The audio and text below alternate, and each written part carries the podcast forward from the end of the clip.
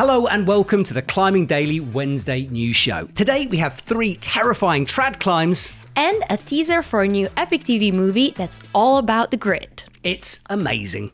Good morning, T. How you doing? Good morning, good, but the news is terrifying this week. Yes, it is scary. We've got multiple uh, E10, E11 sends. So let's get cracking. And Dave MacLeod, well, he's been at it again. Lexicon recently became one of the UK's hardest trad climbs. First put up by Neil Gresham and then repeated by Steve McClure, now Dave MacLeod has added his name to the list of ascensionists. The route is graded E E11 7A, although Dave is describing it as French 8B plus R. There is a 25 metre potential fall from the final 7C boulder crux. The fall warrants the R, any further or a more dangerous a fall, it would have been X. Dave is one of the best all round climbers in the world, operating at the highest levels across all climbing disciplines. Hey folks, love your show. I've just got home a moment ago from the Lake District, um, where I repeated Neil Gresham's route Lexicon, which is graded E11. I know that the English trad grading system is a little bit tricky to understand if you're not familiar with trad, but basically that E grade is a combination of the physical difficulty and the potential danger of the route. It's only dangerous if you fall off, of course, but this route breaks down as about 8B plus love on lovely rock, sort of steep power endurance, crimpy climbing, um, with a big run out. But at the very end of the run out, on the last move, if you fell off there, which is where you're going to fall off, um, there's a possibility that you could hit the ground from 25 meters. So it is a little bit serious. So although it's theoretically possible that someone climbing 8B plus could just do that route, um, it really makes sense to be climbing quite a lot harder than that. I felt that in order to be able to do it safely and have enough of a margin to be at least fairly sure that I wasn't going to fall off, um, I needed to be in at least 9A fitness um, in order to do that. Um, but thankfully, I didn't fall off. How does a 25 meter fall not result in death? Very good question, T, uh, because it is an absolute monster. I don't know if you've seen the Steve McClure video where he takes that whipper. Terrifying to watch. Uh, the simple answer is it depends on the fall. Because if you're falling a long way and, and the swing is nasty and you're hitting the rock at a funny angle, if there's something to hit, it's obviously more of a problem. But with that fall, it does it does fall into space. However, when Steve took that fall, he had practiced it. He'd done practice falls from lower down, and he went a bit higher when he was actually trying it, and then took the fall. So that must have been a terrifying moment for him. Was that fall necessary to take? Look, I would imagine that they'd all like to avoid the fall if possible. Like, I mean, look, even a safe 25 meter fall. Can you imagine the stomach feeling? It's um, it's a, a lot. What's 25 meters? Four stories? I don't know. It's many boats stacked on top of each other. But look, incredible route. It's got the R rating instead of the X rating, so it is survivable. But yeah, Lexicon gets another ascent. Awesome, awesome news. Nice one, Dave. I have more trad route, and the protection on this route is only with skyhooks. So yes, more terrifying news. As reported on UKC, Franco Cookson climbed another big and bold trad route, Hold Fast, Hold True, an E E10 7A. The 20 meter vertical climb can only be protected with skyhooks. Jules Lines, who made the first ascent of this route, also free soloed it, but according to Franco, the hooks are fairly good at mid height, so I thought it would be more sensible to place them, especially as it's quite a restful position there. Would you rather free solo a route or trust dodgy gear? Free solo it, because then you have to take the time to place that set gear that's a bit dodgy already. But uh, if it does describe it as good, it probably means it does hook onto something. But psychologically, if you look down and you see your rope running through something, even if it's rubbish, would you give a bit more confidence? I think I'd feel better. I feel that Franco did it the right way. He placed the gear and he had crash pads. So if anything would have gone wrong, he's like double protected. Yes, broken legs instead of broken brain, maybe. Ankles. Ankles. A toe. There we go. I like the fact that Franco, since he climbed that 9A recently, the sport route, the meltdown, everyone's taking him way more seriously, which is fantastic because he's my favourite climber, I think. One of. Um, but about this route, there's also uh, many people have taken ground falls, um, so that's why the um, the crash pads were there. I think it's an accepted, very dangerous route. Absolutely, I agree. Well, uh, I've got another really dangerous route with more E10 news. As reported by Planet Mountain, French climber Simon Welfringer has repeated France's hardest trad climb, Le Voyage at Annot.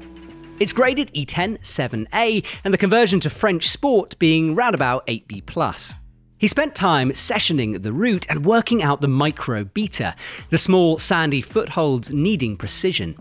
He managed to top rope it clean, but placing the gear is a whole different challenge.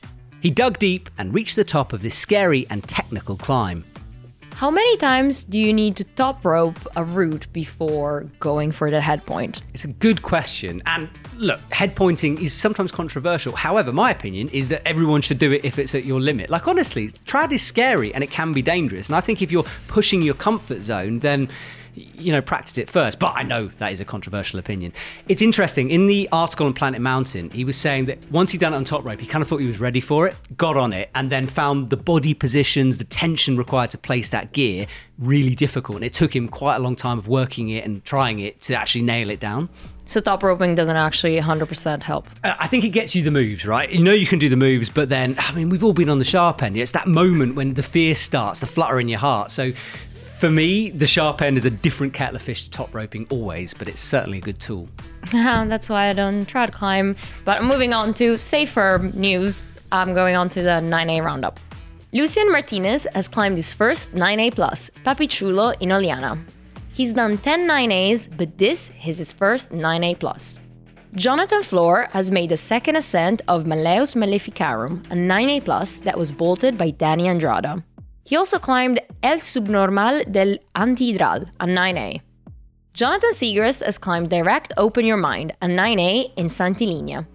He switched up his style of climbing from more endurance to shorter, more bouldery routes, having climbed Selezione now last week. Mei Kotake has climbed the 8C Plus slash 9A Era Vella. She's been spending time in Oliana and Margalef, ticking off some hard climbs. This is only the second repeat of the route, after a hold broke two years ago. According to 8a.nu, Era Vella was the most done 9a in the world until that hold broke. Because it officially got downgraded to that 8C plus slash 9A. Well, this is the thing, I got a bit confused because the hold broke and made it harder, but then it's like 8C plus 9A now. So I, am a bit confused. So if someone knows more than me, which I'm sure there are many people who do, uh, let us know in the comments down below. Right, T, forget this rope stuff. I'm done with it, I'm bored with it. Let's do some bouldering.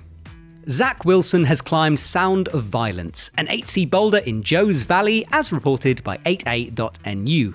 He's been battling injuries and knee surgeries and has only recently started climbing again. The climb tested his recently repaired shoulder and knee. It'll be exciting to see what he can do as his confidence improves.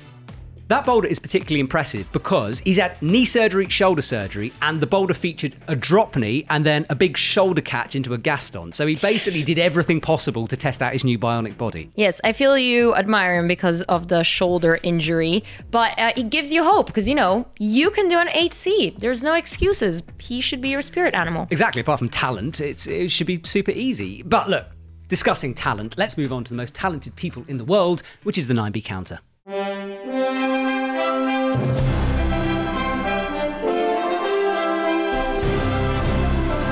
there are no 9Bs this week. We had some last week, but let's big up Greg for a second here. His website is on screen right now. I've been in contact with Greg quite a lot. We've had phone conversations. You know, we always talk about this mystical algorithm builder people. Yes. Right? He's another person and I believe in Greg, who thinks he's nailed it. He's Okay. trying to pull an algorithm together that will search the web and find 9Bs and add them to this spreadsheet. Oh, right. so they cool. will be on the on the 9B counter before maybe even the news comes out. Well, I hope so. I mean, this could be the future, but do check out. Well, actually, I don't know if you can check out Greg's website, but you can see it on screen anyway. It looks cool, work in process. Thank you, Greg. And that's it.